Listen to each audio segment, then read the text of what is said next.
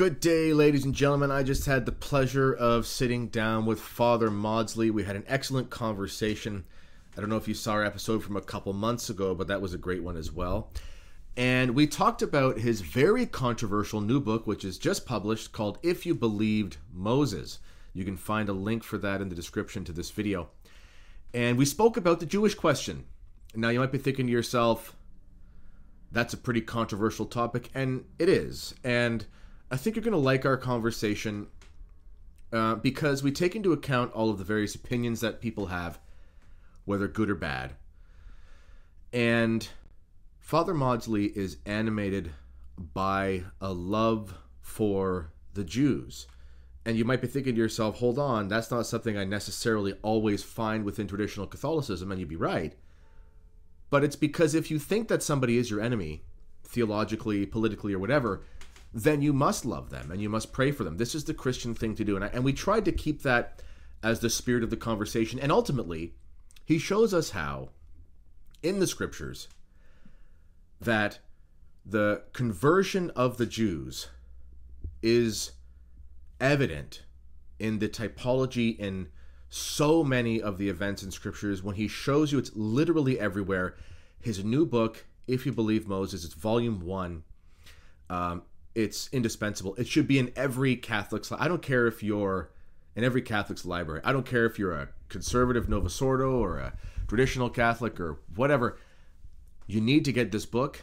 It is a meg, a magnificent. It is a magnum opus. That's the word I'm looking for. Uh, it is a masterpiece of biblical theology and typology. It's absolutely fascinating.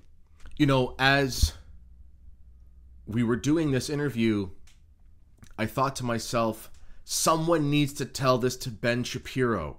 You know, you've seen Bishop Barron um, be interviewed by Shapiro. You've seen other Christians, and they kind of miss the mark. And Father Mawdsley shows that it's literally, it's not just in the New Testament, but the New Testament is the key to unlocking the meaning of the Old Testament about God's plans for the Jews. And there's a very special plan for the Jews indeed and that involves their conversion, which is which is in every single aspect um, of the Old Testament. And it's plain as day when he shows you. Someone find a way to show this to Ben Shapiro. And uh, so I hope you enjoyed the video. Now, of course, one of the things that we do love about our elder brothers, which actually is a Catholic term traditionally, by the way, so uh, watch the video for that. Not the way that it's used in the Novus Ordo con- context, sort of mod, but it is a, it is a thing. One of the things you got to love about uh, folks from the Levant region, the Levantine brethren over there, is they do grow pretty good beards, and we tend to see those on um, images and statues and things like that from characters in the Old Testament. So I don't know if they would ever enjoy TKR beard products, but you probably would. And uh, let's say thank you to our sponsor, the TKR store. KennedyReport.com and visit the TKR store to see our new products. Kennedy's Choice Beard Oil. You can use this on your beard to help with alleviating itchiness, dryness, and irritation of skin. And don't worry, no animals were used in testing this product except for myself. Use Kennedy's Choice Beard Balm for a softer, healthier, manageable beard that is made with natural ingredients. And trust me, I know a thing or two about beards. Visit thekennedyreport.com and check out the TKR store. The links for this are in the description. All right, ladies and gentlemen, all jokes aside, please check out the links in the description for the TKR products. Um, we also have another product from that region of the world, the Middle East, in our lineup, the frankincense oil. And that's enough product placement for today. Thank you for all your patience and for helping keep the lights on. Enjoy this video with Father Mawdsley, and I'll see you later.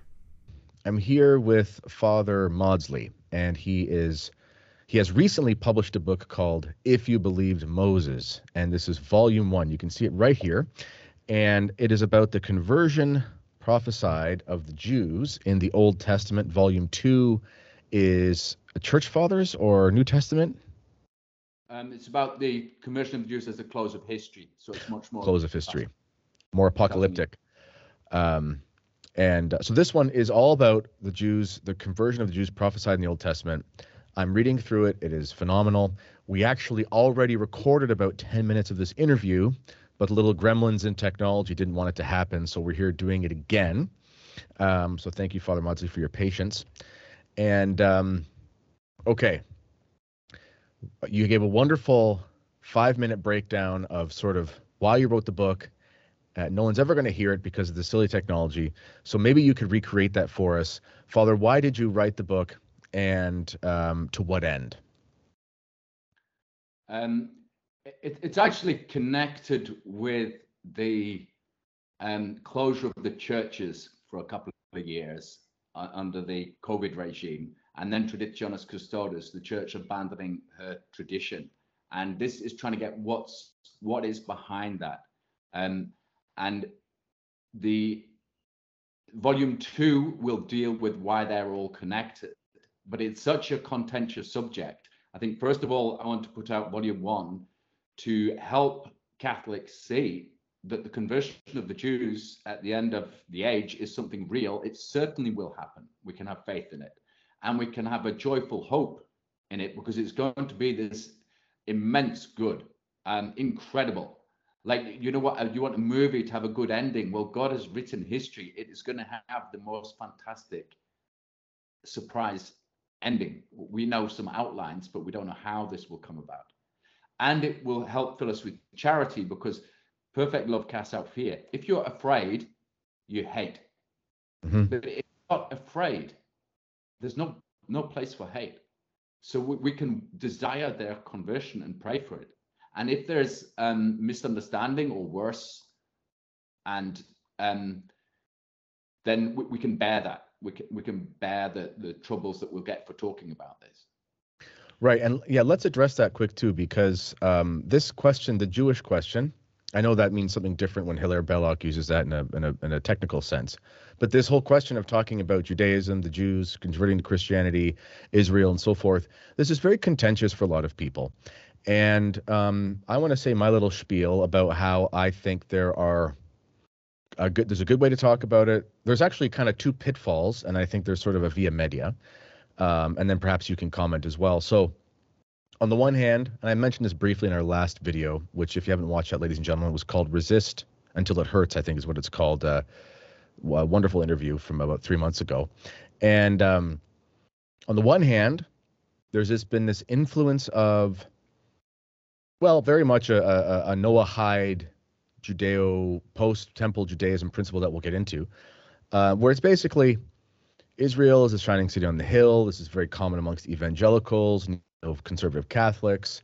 Um, you know, you need to support because because Jews are in the Bible. Christians need to support them with all their heart, all their mind, and all their soul.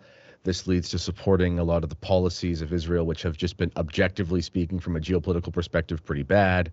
Um, you know, I don't care if it's a Muslim, Jewish, or Christian country, acting the way they've acted has just been wrong in so many cases. Um, on the other hand, there's another pitfall that people fall into where if we could call that sort of like Jewish exceptionalism, almost like American exceptionalism. On the other hand, you fall into this genetic fallacy. I mean, it really is a basic philosophical fallacy where you can't distinguish, you know, uh, persons from policy. You can't distinguish the individual from the group. And I don't care what kind of group you're talking about. If you do that, this is a literal fallacy philosophically. You you apply immutable characteristics to an individual because of blood relation, whether it's skin color, whether it's place of birth, whatever it is. It doesn't make any sense because all human beings have free will, and that stops you from being able to address the person. And Christ always addressed individual persons, and he spoke to them, having the image of God in their souls. All people have this, uh, made in the image of God. And then if you follow those two extremes, on the one hand, you get the very bitter, hateful, resentful. I hate the term racist because everything is racist nowadays, but let's just use that for lack of a better term. Let's say, you know, bigoted, if that makes sense. On the other hand, you fall into an unrealistic position on the other side. Is that, would you maybe say that's a, a good way of framing it? Yes. And the um, looking into the Bible, in fact, gives us a, a perfect formula to understand this. It's that there's a mortal enmity from the elder brother to the younger brother who represent Judaism, and Christianity. And some people want to, by a defect, they say There is no enmity. We're all brothers. And you end up with the universal fraternity of Francis, which is a disaster and a lack of charity leads to hell. The other fault is to say there's such an enmity that there can't be brotherhood because we're mm-hmm. thinking in a way. So you hear people say the Jews are the synagogue of Satan. That's it, full stop. They can't possibly convert. They can't be saved. Write them off, and we should hate them. That's that's also against Christ and what He showed us on right. the cross. The fact is that, that the New Testament gives us a key to unlock the Torah and the Old Testament. And so we can understand, for example, St. Paul, well, it begins with Jesus talking about, for example, the two brothers and the prodigal son. And then the church fathers finding multiple instances in the life of Christ and his miracles and his teachings that of the final conversion of the Jews, which I, I write about in the book. Then we have St. Paul look at Ishmael and Isaac they represent the synagogue and the church as the children of Hagar and Sarah, the earthly Jerusalem, the heavenly Jerusalem, the slave woman, the bondwoman, and the free woman, the one who were conceived carnally in the flesh, and the other Isaac by a promise of God, a miraculous conception. So Ishmael and Isaac are kind of key here. And then he, St. Paul uh, tells us more about Jacob and Esau, that the elder persecuted the younger. He said the carnal persecutes the spiritual, and so it is now. The church fathers tell us that Cain and Abel represent the, the Jews and Christ. And also that Joseph and his brothers is a picture of the Jews and Christ. And again, that Joseph went through all that suffering, which he saw as providential. He accepted as Christ took his passion, although it took Joseph probably longer to figure out what was happening. But when his brothers were terrified at the end that he was going to have bad memories and be angry, he spoke to them mildly. He was weeping and embracing them, kissing them, and then showered Benjamin, who is the last generation of Israel, by the way. His father Jacob's called Israel. Benjamin's the last son. He's the last generation of Israel. And Joseph gave him five festal garments and 300 pieces of silver, I think, and a fivefold um, serving at the banquet, which is a, a picture of Holy Mass. Hmm. There's so many clues in the Bible. So we have Joseph who was willing to suffer in order, he said, to feed the world, save the world, and to save his brothers. He God protected Ishmael when he was cast out in the desert, right? God protected yep. Ishmael. God protected Cain. He said he's put a mark on Cain, and whoever right. molests Cain come back sevenfold on them. He protected Esau in that he said to the Israelites after, You shall not have a foot of land in Edom. Do not go to war against your brothers and Seir, because he's given that land to them. God protected Joseph's brothers through Joseph and supplied for them. So we've seen actually the church through history has supplied for Jews and protected them, although we hear a very different history from falsified history. Yes. Yeah. So all time you have this divine protection of the Jews, which means the church has understood this in her laws that she may not harm the Jews, but um, she has to recognize that their denial of Christ being the Son of God and the Messiah is the most spiritually dangerous thing on this planet. Mm. However, at the end, we have this faith in their conversion, which we see in a sense in Moses and Aaron, should I continue or? Uh, yeah, let's let's hold that for a sec because we don't want to give away the whole book in the first ten minutes. Um, and uh, there's two things I really wanted to go into here. Um, the first one is Jacob and Esau. So I was reading your book last night. Everyone knows I'm kind of a night owl. It was, you know, midnight or one in the morning, and I'm sitting here reading this book. My wife's actually away on vacation with her best friend. They both had traumatic injuries this year, and they or one of her best friends. And they needed time, so we, me and my good buddy, we sent them away to the beach to get some rest. And um, so my little girl was homesick and you know missing her mom, so she was sleeping beside me, and I was reading a book anyway. And the part about so I'm I've never heard this until I read your book. So Jacob and Esau. Um, this is this if I'm not I'm not getting the brothers mixed up. This is where um, uh, the one comes out hairy and red, and okay, okay. And then when they, the way they describe the brothers, because that's such a strange detail. He was covered in hair and red. it's like, what? What does that even mean? He's a little gremlin or something? Like, you don't even know what it means. And then, but then you explained how they would describe Esau as being this manly hunter. You know, he seems like the good guy. And then the way it's translated, oh, and Jacob just dwelled in tents. It's like, sounds like he lays around. But actually, it's a religious thing. It means he is in the temple all the time. It's prefiguring the fact that he's in the tabernacle all the time. Could you break down that Jacob and Esau thing? Because I found that so fascinating. Yes, St. Louis Marie de Montfort, quoting the father, says that uh, Jacob, being a man who dwelt in tents, means he's close to his mother, Rebecca, meaning Mary, and he's a man of contemplation and prayer. The word the Vulgate uses is simplex, he's simple. The Greek word um, it, it translates as formless even. Not just simple but formless in a way that god is formless without form because he transcends all form. It's an amazing word. And the hebrew word indicates someone who is in, in, integral uh, decent honest. So th- this is jacob. Now esau is the hunter um, using the word the first time i think in genesis since, since we heard of nimrod who is a, a type of the antichrist who, who hunts men um, and Esau is carnal, so that when he lost his birthright to Jacob, which signifies the covenant going, the old covenant ending and the new covenant beginning, and Christ is the one who inherits it, and every Christian in him. Esau didn't even care after he had lost it because he had a full stomach. He said he, he walked away despising his birthright because he just wanted a full stomach, which means the things of this world. Um, I, I got that detail from the rabbis, from listening to the rabbis, that they see that Esau had didn't have the spiritual priorities. But of course, the rabbis don't understand how it's fulfilled in Jesus Christ. Hmm. Okay, yeah, that's really fascinating. And then there's another aspect. Is this with I is is this with Isaac and Ishmael? The word play, is that where that is? Yeah. Can you break Yeah. that down? Because I know that you also see this word.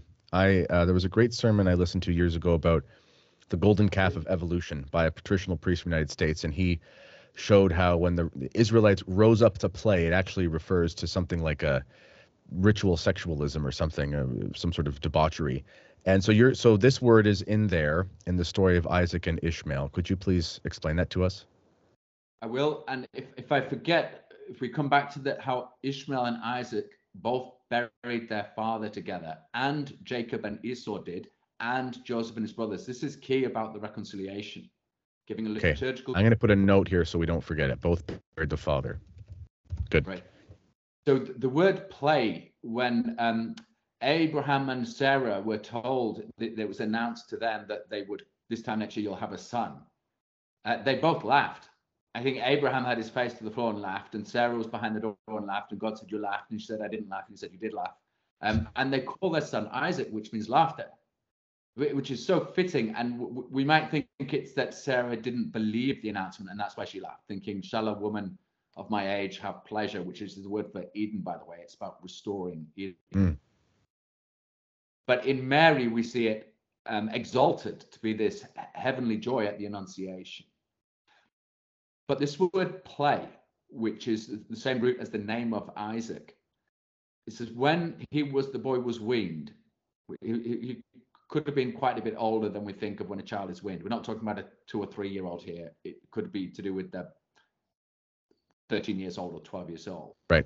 So Sarah saw Ishmael, or the son of Hagar, playing with her son, and that the Vulgate and Septuagint add Isaac. Um, so you have this play on the word playing. And then Sarah says, cast, cast him out. The son of the bondwoman will not inherit with the son of the promise. And we're supposed to think that that's a bit of an overreaction from Sarah, casting a boy out because he was playing with her son. But it's, it's not an overreaction. She represents Holy Mother Church protecting her children from sexual abuse, which the church has not been doing for the last decades. Because that word because that word play is usually used in reference to sexual abuse or weirdness. The First time Genesis is in the context of Sodom and Gomorrah. It's a bit ominous. Then we have it with Jacob and Isaac and Rebecca, but it's in a positive sense of Isaac caressing Rebecca, but it is a sexual sense. Then we have this Ishmael and Isaac. Sorry, I must have the timing wrong there. But um, it's also used for Potiphar's wife accusing Joseph of sexual play, as, unwanted sexual attention. And it's the word, as, as you said in Exodus, after the golden calf, that they sat down to eat and rose to play, which is fornication, basically. Mm-hmm. And it's also the word used for when Samson was tortured, and it says they made sport of him. God knows yeah. what they yeah. attempted to do. But it has these multiple other instances where it's used in a sexually perverse or even idolatrous way. And we can see how much sexual perversion is tied up with idolatry and Satanism. Very, very close. That's what Sarah was protecting her son Isaac from, from Ishmael. And we see today how pornography is an industrial scale weapon used against populations to turn them into morons. Um, and that's what the church should be protecting the, the faithful from and indeed the world. Okay, so my wheels are spinning here because I'm looking at my notes and we're going to talk about how this idea of basically all good people go to heaven, the dual covenant, universal brotherhood um, versus true brotherhood. These are errors that are even in Orthodox Judaism, Judge, and you show that in your book. Those errors are rampant in the church. I mean, this is, you know, fratelli tutti, tutti frutti, right? Like, you know, we're all brothers and the Abrahamic house and all this. I mean, even just the idea of calling it an Abrahamic house, you know, uh, all these ideas. So, on the one hand, this basically ecumenism is what that is. You know, uh, we, as you'll explain to us in a bit, Orthodox Jews are ecumenists. And this is why I'm going to call this episode something like Ben Shapiro needs to see this. Because I remember years ago, I haven't listened to Shapiro in years, you know, the odd clip or something, but I used to listen to his podcast when I was a neocon. And um, I guess I'm a recovering neocon now. But he said something like, uh, you know, basically Judaism's all good because we have our covenant and then we believe in this Noahide covenant, which you'll explain in a bit, which basically means as long as you do good things, you can be saved. I was like, okay, well, that's basically universalism in some some capacity. But as we have those errors in the church, we also have the error of play in the church. Those two things, meaning meaning as the church has embraced these basically post post temple rabbinic errors in the theological and in and in the in the well we have a Jewish table blessing in the Novus Ordo for the offertory. Um, as we've embraced these things, we have also seen the errors of the older brother that we see in scripture. Is there something there? Am I on the right track? Absolutely, because Sarah sent Ishmael away to protect Isaac, and in the next generation, Rebecca actually sent Jacob away, who represents Christ, from Esau, who wanted to murder him. So you have this twofold care of the mothers. By the way, the, the half first half of this book is all about brothers in the Torah, but it finishes with the chapter about the mothers. It's the mothers representing Mary who actually work out the reconciliation. Um, but that's another subject. The I think we can see this in history in that the church was protected from the murderous Sanhedrin who wanted to wipe out the apostles and the Christians. In the one hand, because the Sanhedrin lost their power base after 70 AD and then 130 AD and also the, the church went underground. So you have this prudence of Sarah protecting her son Isaac and Rebecca protecting her son Jacob, one by sending the evil away, the other actually by sending the good away until it was time to return. And when God decides it was time for Jacob to return, he met him again in a dream, reminded him of his first dream of the ladder that came to heaven, and in this dream of the multiplying flocks, which no one could stop, which is a sign of the Holy Spirit, no one can stop his fruitfulness. Every persecution against the church causes her to grow. He said, Now go back and reconcile with your brother Esau. And Jacob was afraid, and he sent them ahead in droves, his family, and gifts to Esau to appease him. And I think this is kind of like the church trying to make embassies to the Jews but we have to understand how to do that right, not exactly to avoid these errors of the Noahide covenant and the idea of universal fraternity, which, are absolutely false. Let's talk um, about let's talk about the Noahide idea. Let's break that down because I don't think a lot of people know what that is. So, Rabbi Jonathan Sacks gave a series of talks uh, in 2012 about I can't remember a, a Jewish theology of the other or something about this, and he was trying to explain how you can have a, a dual covenant. He says in the Torah we find a particular covenant and a universal covenant. The particular covenant is with Abraham. God called Abraham and pr- promised him the land and his descendants to be multiplied the, like the stars in heaven or the sand on the seashore. And Rabbi Sacks says this is for the Jews. They are the chosen people, the called people. But with Noah, there was a universal covenant. And that's what's left over for the Gentiles. So you can have dual covenant. One is particular, one is universal. Um, but this this is false. And I, I, Rabbi Sacks, perhaps he's absolutely sincere, and he's trying to find a way to say to the Gentiles, "Don't feel miserable that you're not chosen." So he actually points to both Jacob and Esau and Ishmael and Isaac. Even he understands this is about Christians and Jews, but he gets it the wrong way around. Yeah. And he says Ishmael and Esau represent the Gentiles, and the Torah amazingly writes these two stories in a way which makes us sympathetic for Ishmael and for Esau, because they both seem to be hard done by. One Right. was thrown home, and the other lost his birthright, as if he were tricked. But the church fathers see this as a mystery, and for reasons I explain in the book, the younger brother represents Christ or the church, at least until the end of time. There might be a switch at the end. It, it's it, it's complicated, but um, to go back to Noah, there, there can't be two covenants: the old covenant and the new. The when we said the old covenant is abrogated, this is what Jesus meant when he said you can't put new wine in old wineskins, the old bursts. And when he said you can't put new cloth on an old because the old will be ripped. The old covenant is gone. There's no point in sacrificing animals anymore in a temple that doesn't exist, on an altar that doesn't exist. Trying to rebuild it to cut the throats of lambs or find a red heifer to burn and sprinkle its ashes. This is insane. We cannot be washed from sin by the blood of animals. They never could, but the faith of the Jews and the Hebrews in that, God rewarded with grace to achieve what he promised. And then when Christ comes and washes us in his blood, it is actually efficacious. Ontologically, it works. So the how to understand the old and new covenant, we can understand again with brothers in the Torah as a baby before it's born and after it's born. It's the same baby. Right. When Nicodemus said to Jesus, Can a man go back into his mother's womb? No. And that's why you can't have the old covenant anymore. It's gone. You've been born. And when you're born, you have all this light, space. You meet loads of people. You get to know your mother and father. So with the new covenant, you have all this light of grace and understanding of the mysteries revealed. You have all this freedom of movement, um, whi- which is grace strengthening our will. And you meet your brothers and sisters in Christ, and you get to know your mother Mary or the church and God the Father.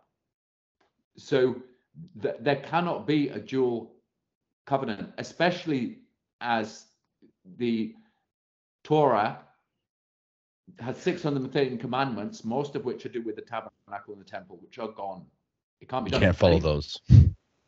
They, some Jews try to say that our Lord Jesus Christ was a lawbreaker and that he broke the law of Moses. He did not. That is such a wicked slander. Even today, there's nothing Jesus did against the law of Moses. Nothing. When he picked the grains in the field and his apostles and ate them, that's not against the law of Moses. That's the law of men, the Pharisees, who the Pharisees have a noble zeal, but when they start creating man-made laws and imposing those on people, this isn't the law of Moses. Jesus said Moses spoke about him, and if you believe Moses, you'll believe me, which is true. So the, the old covenant is gone, and this attempt by Rabbi Sacks to say that we can have both the Abrahamic covenant for the chosen people, the Jews, and the Noahide covenant, which is more to do with natural law. Don't sodomize anybody, which is true, but that's not going to get us to heaven. Simply not violating natural law will not get you to heaven. You need the life of grace to be searching for God. Um, he says the way we can hold this in, in our heads is by abandoning, or he says Judaism doesn't recognize the principle of non contradiction. That's right. So they have this house of Shammai, was it, and house of Hillel, who asked, uh, was it better that man was created or better if man had not been created because of sin? And one said it would be better that we weren't ever created, and one said no, better that we created. And then there was a voice from heaven said, "You're both right." Now you you can find Is that, the, is that in the Talmud or something like that? yeah, yeah. So You know what this you know what this is, Father? It is it's like it's almost pantheistic. I mean, that sounds like pantheism. I remember it, it well actually, you know what it sounds like. Um I was just at at the canceled well it sounds like Gnosticism, but I was just at the canceled priest conference and um uh, Michael Hichborn. He was reading he did a speech on um Teilhard de Chardin and um the one line that the thing, you know, the spiritus mundi, the spirit of the world, says to De- De- Teilhard de Chardin in the desert, is I'll, I'll either be saved with you or you'll be damned with me. And it's like, you can't be like the thing's either evil or it's bad. It's not both. It sounds like the same kind of spirituality. Yeah, it's a complete rejection of the truth of the cross, which then sends you mass. As E. Mad, E. Michael Jones says, if you reject the Logos, who is Christ, then you, you- you're left with insanity. Yeah. So you earlier you said that the Novus Ordo has Jewish table prayers. Yeah. Where did these come from? People think that the new mass was written to please the Protestants because you see Protestants using the Missal of Paul VI for their worship, especially Anglicans or perhaps some Lutherans would use it. It was done to please Protestants by removing the language of sacrifice and the priesthood and the real presence. Yep. Where does that come from? Jewish academics are writing today with pride, boasting how the Reformation was the result of Jewish work in the 16th, 17th century. That's the origin of Protestantism. A rejection of Mary, the Mother of God, of the Holy Eucharist, of the Catholic priesthood, of the papacy. All these Protestant traits are have come from Judaism. So Martin Luther, for example, when he began, he was learning Hebrew from the Jews and their theology, and he actually turned furious against the Jews when they didn't follow him later on. He stupidly thought they would. But in his early years, he was formed by them, by their theology, by their thinking. This is where Protestantism comes from. That is why they misunderstand Zionism now and Israel, and they think that political Israel, geographical Israel, is somehow a fulfillment of the biblical prophecies about Israel. It isn't. We're meant to understand this spiritually. The church is the new Israel. And those who are baptized in Christ are those who have passed with Moses through the, the waters in the desert. And so the, the book of Tobit, for example, which St. Bede explains how that's about the conversion of the Jews, because the father was blind, but at the end, his healed him. This is about the veil being removed from the hearts of the Jews. The the Jews and the Protestants don't recognize the book of Tobit as canonical. That's right. Or Maccabees. And I was going to say, Maccabees is extremely important as well, um, especially especially for understanding the the errors of the Pharisees, um, because it's clear in Maccabees that there's a letter of the law and a spirit of the law, and Christ is fulfilling the spirit when he's here. Um, you know, I think of the example where the Jews are slaughtered on the Sabbath because they don't want to fight back, and Judah Maccabee and other goes, "Hey guys." You don't have to have your head chopped off to follow the Sabbath law. If somebody's swinging a sword at you, you're allowed to swing back. You know, and this is uh, both Protestantism and Judaism fall into legalism. You know, uh, Protestantism is uh, using the law to get out of the law, in, in a sense. It's like, well, there is, I mean, really, there is no law um, because, you know, you're saved, you're saved, and you love Jesus, and everything's fine. And how could you ever follow all the laws? It's sort of like a get out of jail free card. Whereas Orthodox religious conservative Judaism is only law, you know, and we saw this recently with um, what's his name, Dennis Prager. He was um, on one of those Daily Wire shows. I never watched the whole thing. I just saw a clip of it, and they were talking about is pornography usage a form of adultery, and he basically said no because it's not in the Torah. And then someone said, well, what about following uh, coveting your neighbor's wife? He said, "Well, yes, because it's in the Torah." he was like, "Yeah, it says don't covet, and um, it doesn't talk about the pornography in the Bible." And it's like, Well, that's completely legalist. the, the whole problem of legalism is partly because Moses came as the lawgiver, and if you don't understand his meekness, his interceding for his people and willingness to die for them, in which ways he points to Jesus Christ, and take the law as the be all and end all, it becomes a weapon, as we see today all around.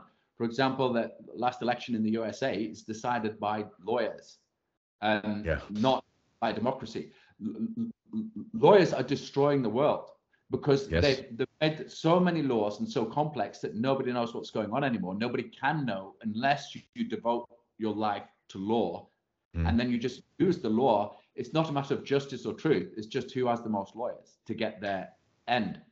Where does this yeah. come from? It's carnal understanding of the word. So St. Paul tells us mm. the letter kills, the spirit gives life. Now, the letter cannot contain the full truth of the meaning of the word. So even the Holy Scriptures, although they are inerrant and truth and the revelation of God, they're not the fullness of his word, right? Which is a person, Christ, the Son of God.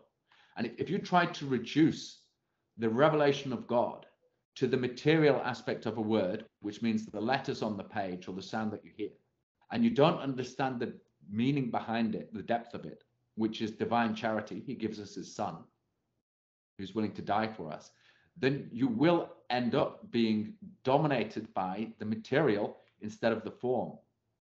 You, the, you know, the church teaches with Aristotle, everything is made of form and matter, and they fit together perfectly as a man and wife, in fact, as Christ and the church, as the divinity of Christ and his humanity fit together perfectly as form and matter, as the hmm. soul and body fit together as form and matter, so the divinity of Christ fits with the humanity of Christ. So Christ and his bride, the church, so a man and his wife. But if we invert that order and say the material has precedence or deny the spiritual, this is the carnality of the Old Testament of thinking the law gives life. And we see this we, we see this in the church and I, I got to give myself a shameless plug for my SSPX book and you know the greatest enemies of the society are all canon lawyers or sec- secular lawyers. There are some good lawyers like Chris Ferrara, who is a faithful man, who is classically educated, who, and also his legal work. His legal work is fighting against the legalism, essentially, of the United States. He's always protecting churches and things like that. You know, he so he there, there's a so he's he, he's got the the right mindset of the spirit of the law, and he's using it to his advantage in the law. But whether it's in the church uh, from canon lawyers like Cardinal Burke, Cardinal Burke is very good in many ways. He's been said very many good things. Um, but when you listen to him talk about the side of St. Pius X, it's like I don't know the mental gymnastics he's doing, and it's he's a canon lawyer. You know, um, um, you know, there's various others as well, and it always comes down to like canon law, law in general, positive laws, whether it's of a society, whether it's of um, the church, which is a society, but a, you know, ecclesial society or a secular society, you can't negate all the other ways of knowing things. You know, I was talking to uh, a friend of mine, Joshua Charles, who is excellent on biblical typology. Anthony um, from Avoiding Babylon, he did a speech, excuse me, at the uh, Canceled Priest Conference on biblical typology you know, I talked about this in my book about Archbishop Lefebvre, and, and it was your idea with John at the Cross and the Church and under Passion and these kinds of things. And it's like this typology works. You can't come to me and say, well, we're not going to go with the overarching metaphysical narrative of Revelation because I can't find it in my code of law. It's an extremely blind, it's a blind way to look at things. It's pathological. And you see this today with a lot of the uh, Pope's blaming apologists and things like that who who try to you know I saw the recent one, you know, um, Pope Francis gave a letter to James Martin. Give me a break. And they're like, well, you know, basic basically what they're saying is by the letter of the law, the Pope did not technically write something approving of immorality and heresy. And the analogy I gave, it's like, yeah, by the letter of the law, my dad didn't technically say do drugs. He just sent the drug dealer a letter and said, here's an attaboy. Good job, buddy. And it's like, it's the same thing. You have to look past the letter of the thing to understand the spirit. And that error, this error, which is found in rabbinic Judaism and Protestantism, is destroying the catechetical nature of the church. People do not know how to look past the letter of the law and the spirit of the law. And I think that this is evident in what you're talking about. I, I fully agree. And typology works because the material, the immaterial, the spiritual, always has to be greater infinitely than the material which tries to contain it. So that material realities of history and persons and things point to things that are much greater than them. That's and right. that spirit that we only have to obey the law. I, get a lot of comments like this about that I shouldn't say we should resist Francis. Um, and people think, no, all you have to do is do what the Pope says and everything's going to be fine. You'll get to heaven and we'll have peace on earth. But if that were the case, then why has God given any of us a brain or free will? As if, or why has He asked us to love Him and love our neighbor if Yeah. all, all we have to do is obey the Pope? See, it worked for 2,000 years. Although there have been weaknesses in the papacy, it worked. And now God wants to really test us. Are we satisfied to simply say, I'm following the Pope?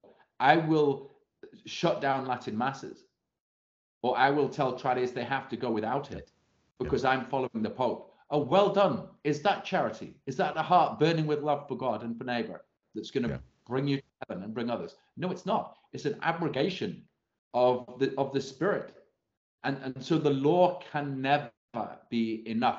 I, am as an Englishman, I love the rule of law. We need Yes. the rule of law, but Yep. the law has to be light. It has to have a, a light touch, and the emphasis is in the judgment. That you need to appoint judges who judge, who don't have so many laws on the books that they can find a precedent for every case.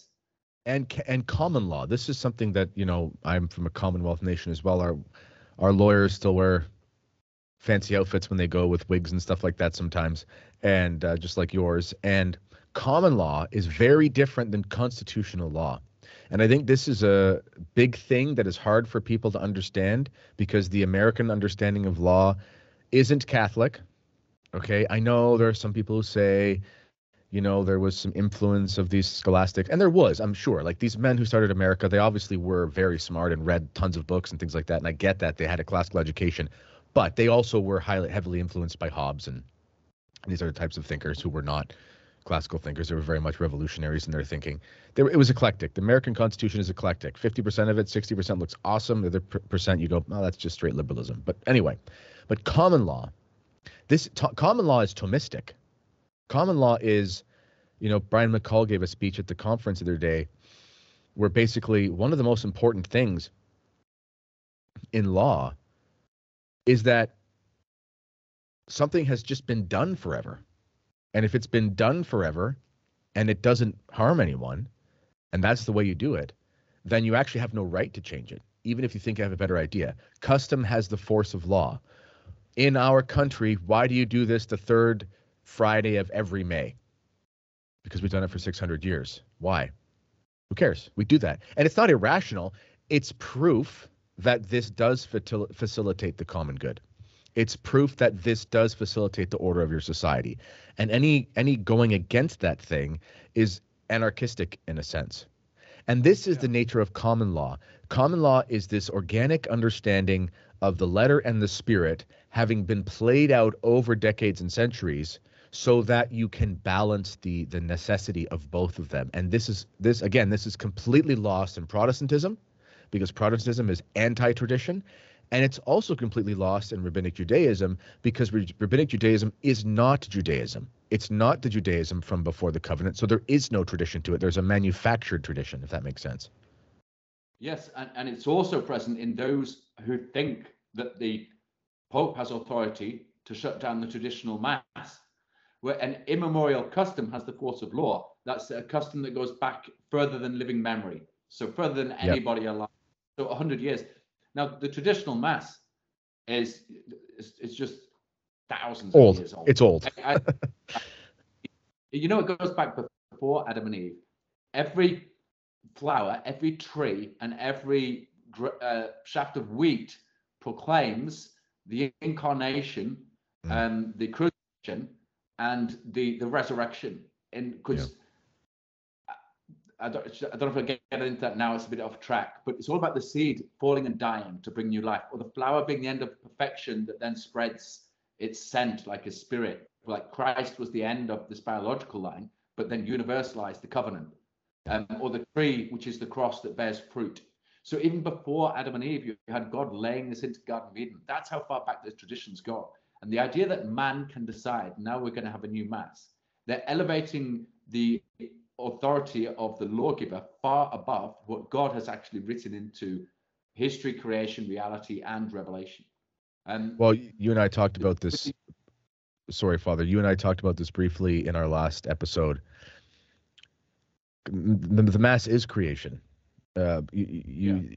if you take away the mass, entropy destroys the whole living order of the universe. Um, in the last two years, with when you're speaking of constitutional law, there's an English constitutional law expert. I'm, sorry, I don't recall his name, but he was saying that when a jury was assembled, they're not only judging the accused, whether they're guilty or not guilty, they're also judging the law that is being applied, whether or not they're willing to accept that on the books or not. In, in, in earlier centuries, the jury could say, we don't want to be governed by this law. This law is tyrannical. We're not going to say whether this person's guilty or not. We reject that law. And then this is where common law emerges. That that the commoners, that the people said we don't want to be governed by that law because people want also the common good. They want rational laws that serve the common good. And when the tyrant tries to impose one that is against the common good, the people reject it. And that was understood in the system of common law.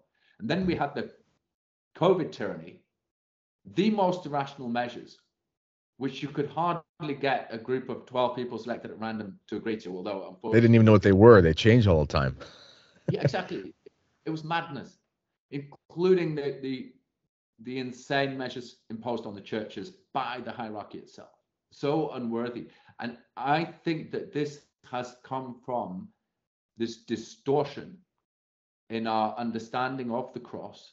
Yes. This comes from Judaism through Protestantism now into the church through the false ecumenism and faith that we see with Francis's universal fraternity, the Abrahamic house of all Muslims, Christians, and Jews being together because they imagine they're all somehow have a faith that Abraham had, and even more than that, all mankind.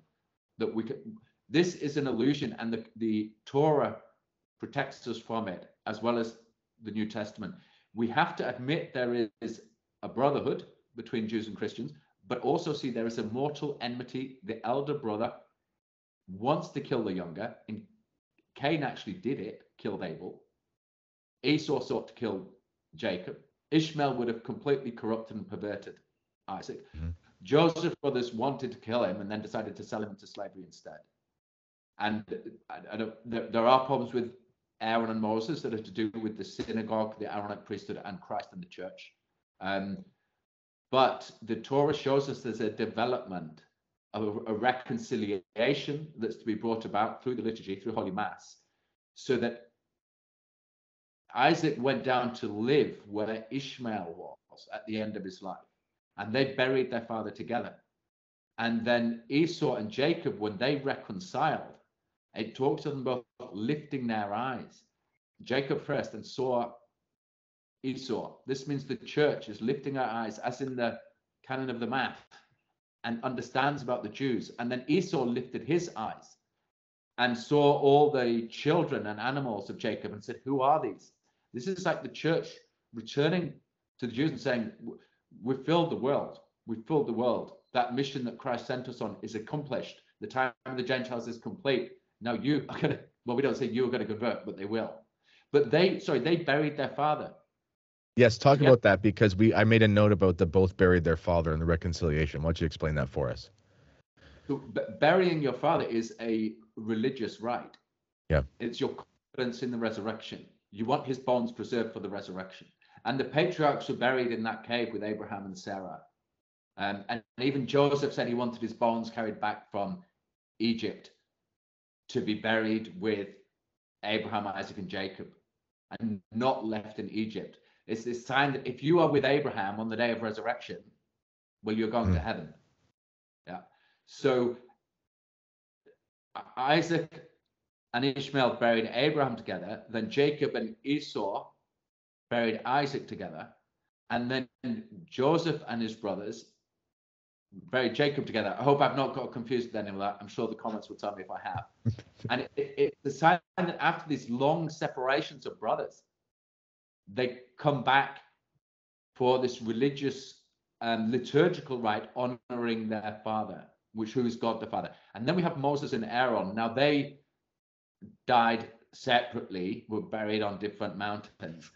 But there's an awesome scene with Zipporah, the wife of Moses, who completely saves the day when um, it says that at the inn, God was about to kill Moses because he didn't circumcise his son.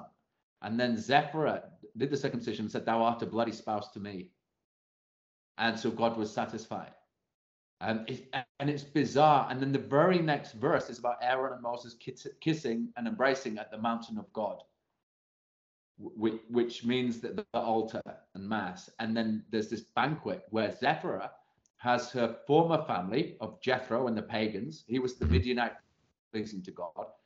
Her new family with Moses and her two boys, uh, Gershom and Eleazar. They that means they're half Hebrew, half Gentile.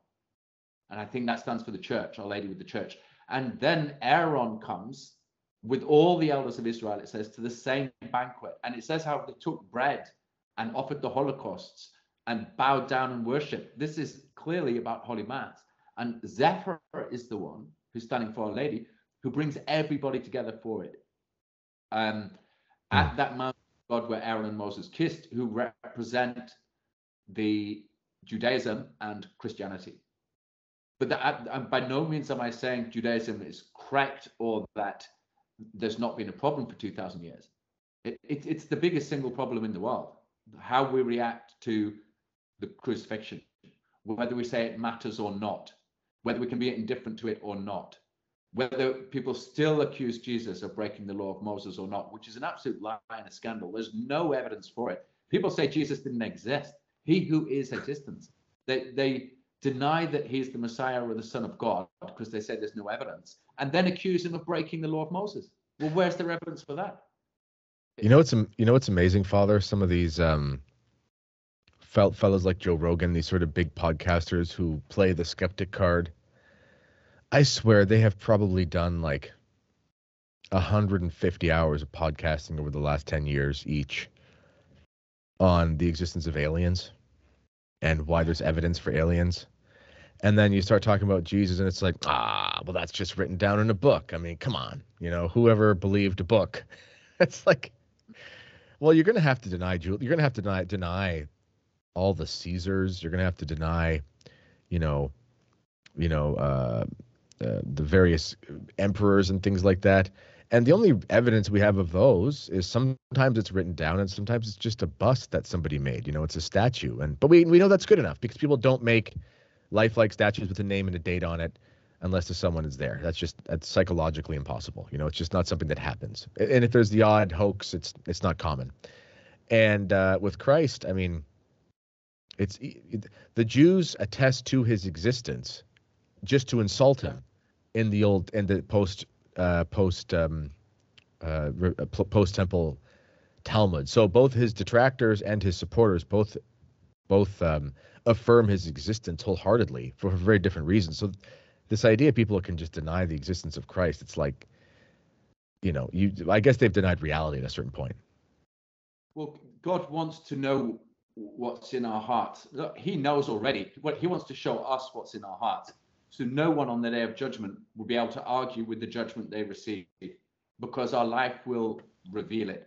Christ is a living force shaping the world now and has done forever, basically. And the when we look at the cross, we have to ask the question that Joseph asked his brothers when they came to Egypt begging for bread. And he said, Have you a father and a brother? And they said, Yes, we've a father who who is um, basically has this younger brother Benjamin, whose other brother Joseph said is dead. And if if it goes badly with Benjamin, then the father will hoary head will be taken down to uh, Sheol or to Hades. Now, this is the question Jesus asked us on the cross: Do you have a father and a brother? And we're supposed to say, Yes, we have God the Father who sent His Son. Yes, we have a brother, Jesus Christ. We had a brother called Abel and murdered him. We had a brother called Isaac and abused him. We had a brother called Jacob and we persecuted him. We had a brother called Joseph, and we sold him into the slaves and thought he was dead. We, had a brother Moses, and he came back after a generation away, 40 years away in the desert. He came back and kissed Aaron at the mountain of God. This is how it ends. Again, Moses and Aaron is not the fulfillment of that reconciliation of brothers. It's not because after that came all the prophets were murdered because they announced Christ, because they spoke the truth. That's why they were murdered. And then Jesus himself was murdered. But he has a better plan than all these people who say the Jews are the synagogue of Satan. They cannot convert. We uh, have to write them off and hate them.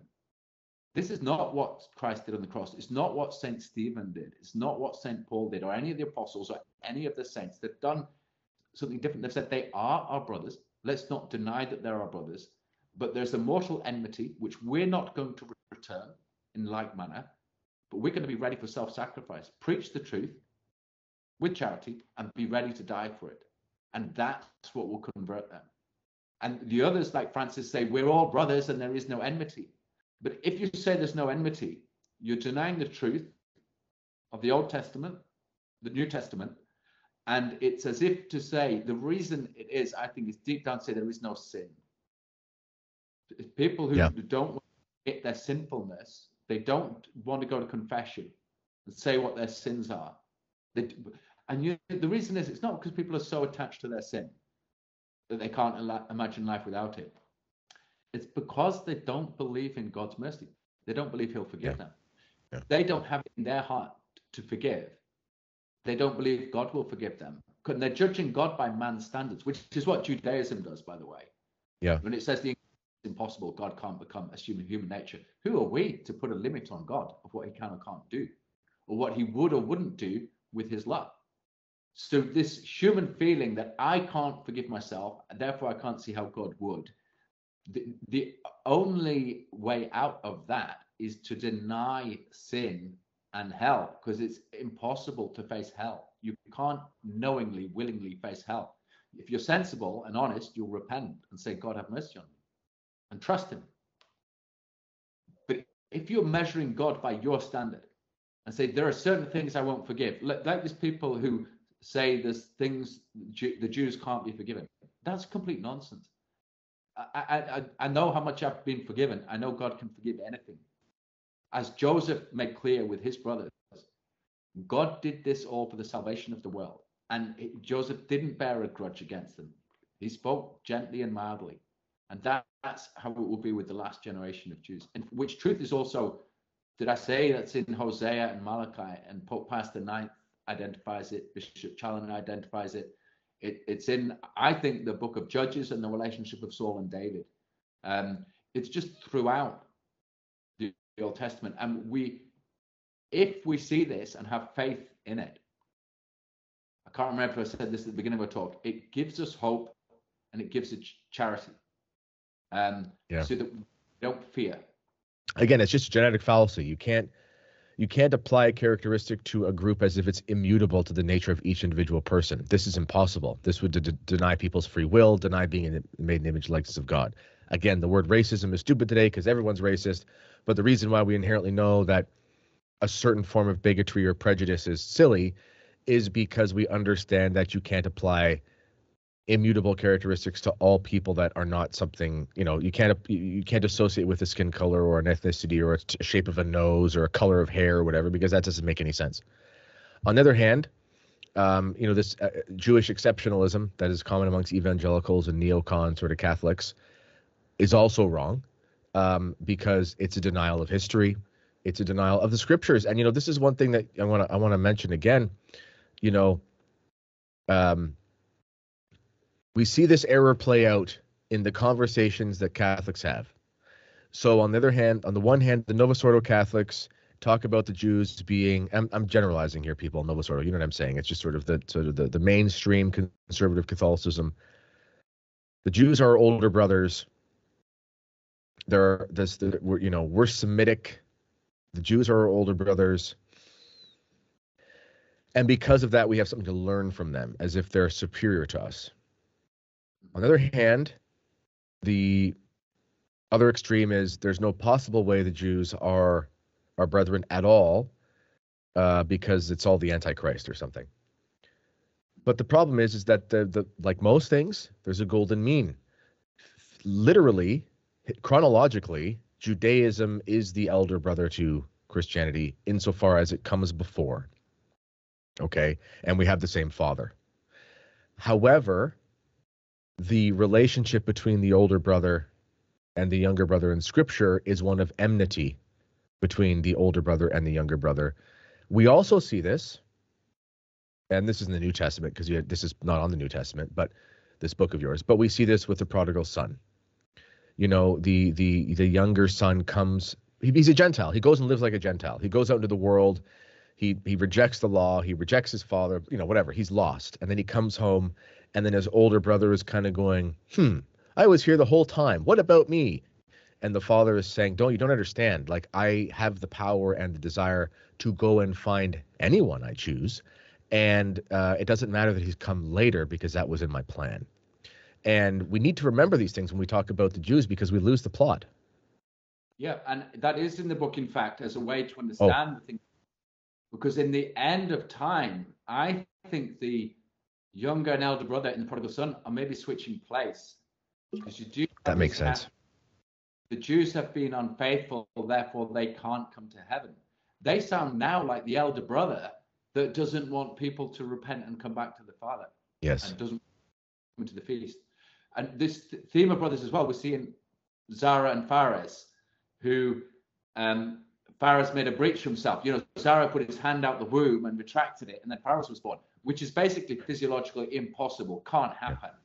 Um, but it did happen because it's recorded in the Bible. But it has a meaning in Christianity, making a breach with the old covenant. I think in the uh, Douay-Rheims, it says, What a, no, why have the divisions parted for thee, my son? The mother says to Phares, which is like Christ breaking through eternity to enter time in the incarnation.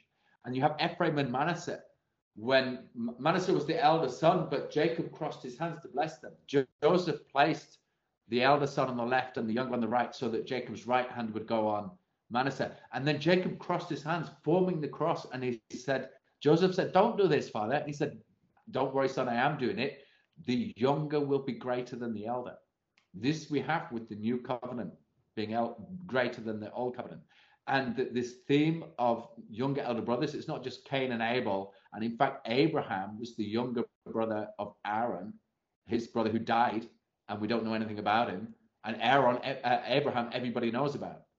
Um, and he rescued Lot, who is the son of the elder brother. So the the the last generation of Jews will convert, and then it goes to all the patriarchs, including Judah's sons, as I said, and then we see it also with David was the younger of eight brothers, and and Samuel looked at the elder and said, "Not this one, not this one. No, I have the youngest." Um, and there's there's more examples to think of, but what about Peter and Andrew? Peter was the younger brother and becomes the yeah. pope. James and John. John was the younger brother and becomes the beloved disciple. That's right. And then in the canon of the Mass, we have um, Cosmas and Damian, who are brothers. We have Jude and James, um, and Thaddeus is Jude. Um, I should, oh, I'm ashamed I can't remember the other one, but there's three brothers of Jesus who in the first didn't believe Jesus, but in the end end up apostles. This talks of a later conversion of the brethren of the Lord. And and there's also John and Paul, whose feast we had yesterday, brothers mentioned in the canon. I mean, so that this theme of the the brothers being united in Christ is something that continues in the church. And there's another example that's important between David and Moses. I'm trying to think of it, but I, I can't recall it. Where the, the younger brother comes through Oh, with Solomon. Um, Solomon was not King David's elder, eldest son. He had Adonijah, um, Absalom, and a couple of others. And even Solomon wasn't um, the eldest of David and Bathsheba. They had another son who died. Yes. Of David's.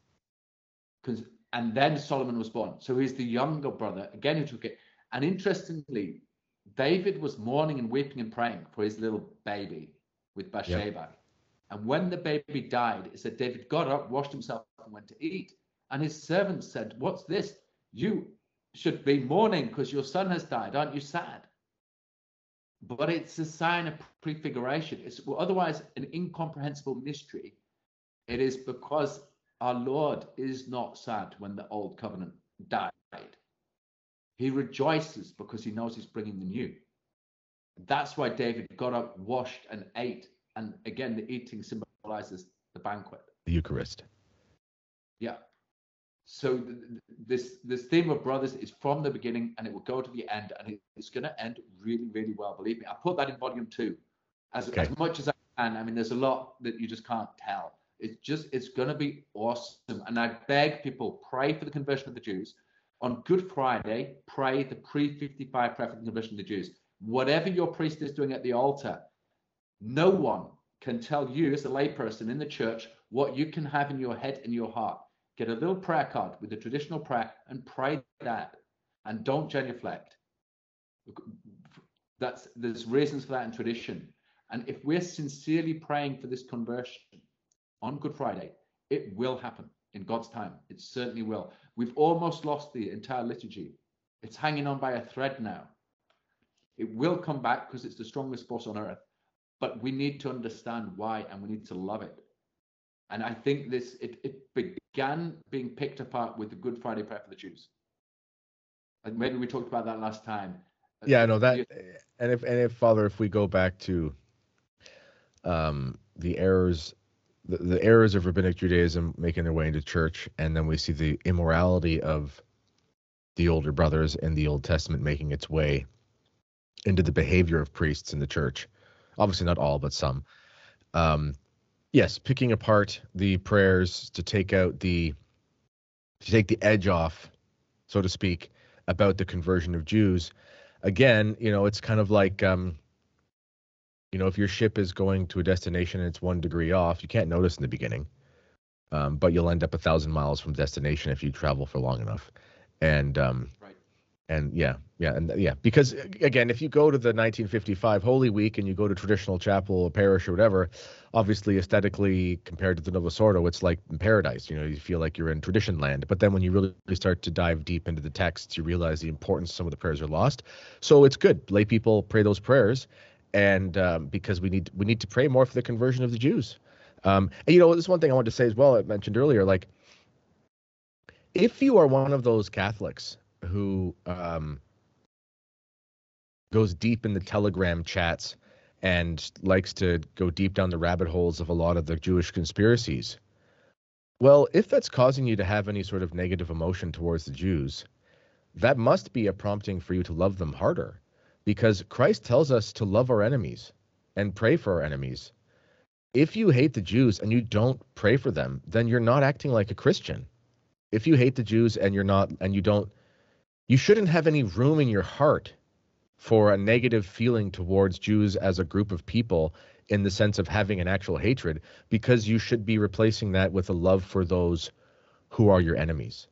You need to love your enemies. You know, this is not something I can stress enough. You're going to stand in front of God one day. It could be in the middle of this podcast episode. Maybe you don't make it. Maybe you, you know, maybe you Maybe got a blood clot for reasons that we'll never mention on YouTube. Who knows? And um, you're going to have to answer for the love that you had for your enemies. That's going to be one of the things. And if and if you recognize someone as your enemy, fine. But then you you go into a fit of hatred. This will damn your soul. You know, you can't die unless you know. We talk about the re- reconciliation of the brothers that we see. Um, you know, we can say with certainty Cain lost his soul um, because because Cain hated his brother and he killed him. But then we see that this there's almost in a sense there's sort of almost learning from this mistake, and we do see this enmity between the brothers, but we see reconciliation. Um, you'll lose your soul if you go. Um, and this is a warning to my fellow traditional Catholics. I see this sometimes, and it's a it's a real problem. If you go down the rabbit hole too hard on the Jewish conspiracies, you're going to lose your soul because you're going to die hating uh, you're gonna die hating someone you're meant to love because of your enemy, and, and it's it's not good. Yeah, and the other error is to deny that we have enemies. That's right. How can you if you deny that we have them. So we have to face it that it, it's a real enmity, but see that Christ on the cross conquered it with love. So to either to hate them is to deny why Christ died, and to deny the enmity is to not to deny how he died.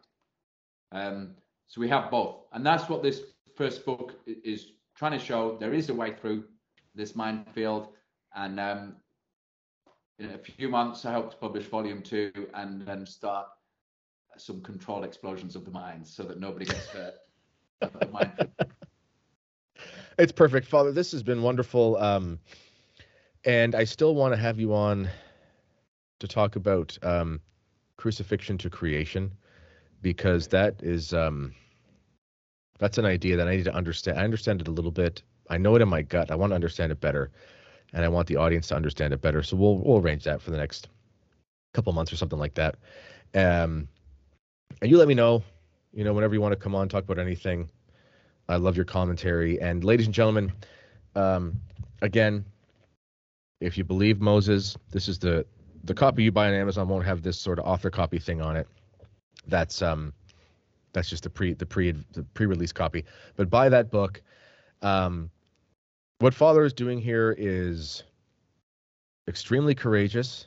Um, again, he's a traditional priest, and there are problems within some of the thoughts of of lots of traditional, not well, some traditional Catholics that have this.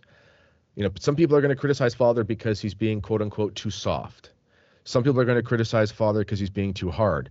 If you're getting it from both sides, it means you're probably over the target. And Father is on the target in this book, and I recommend everybody support him buy this book. You can find a link for that in the description to this video.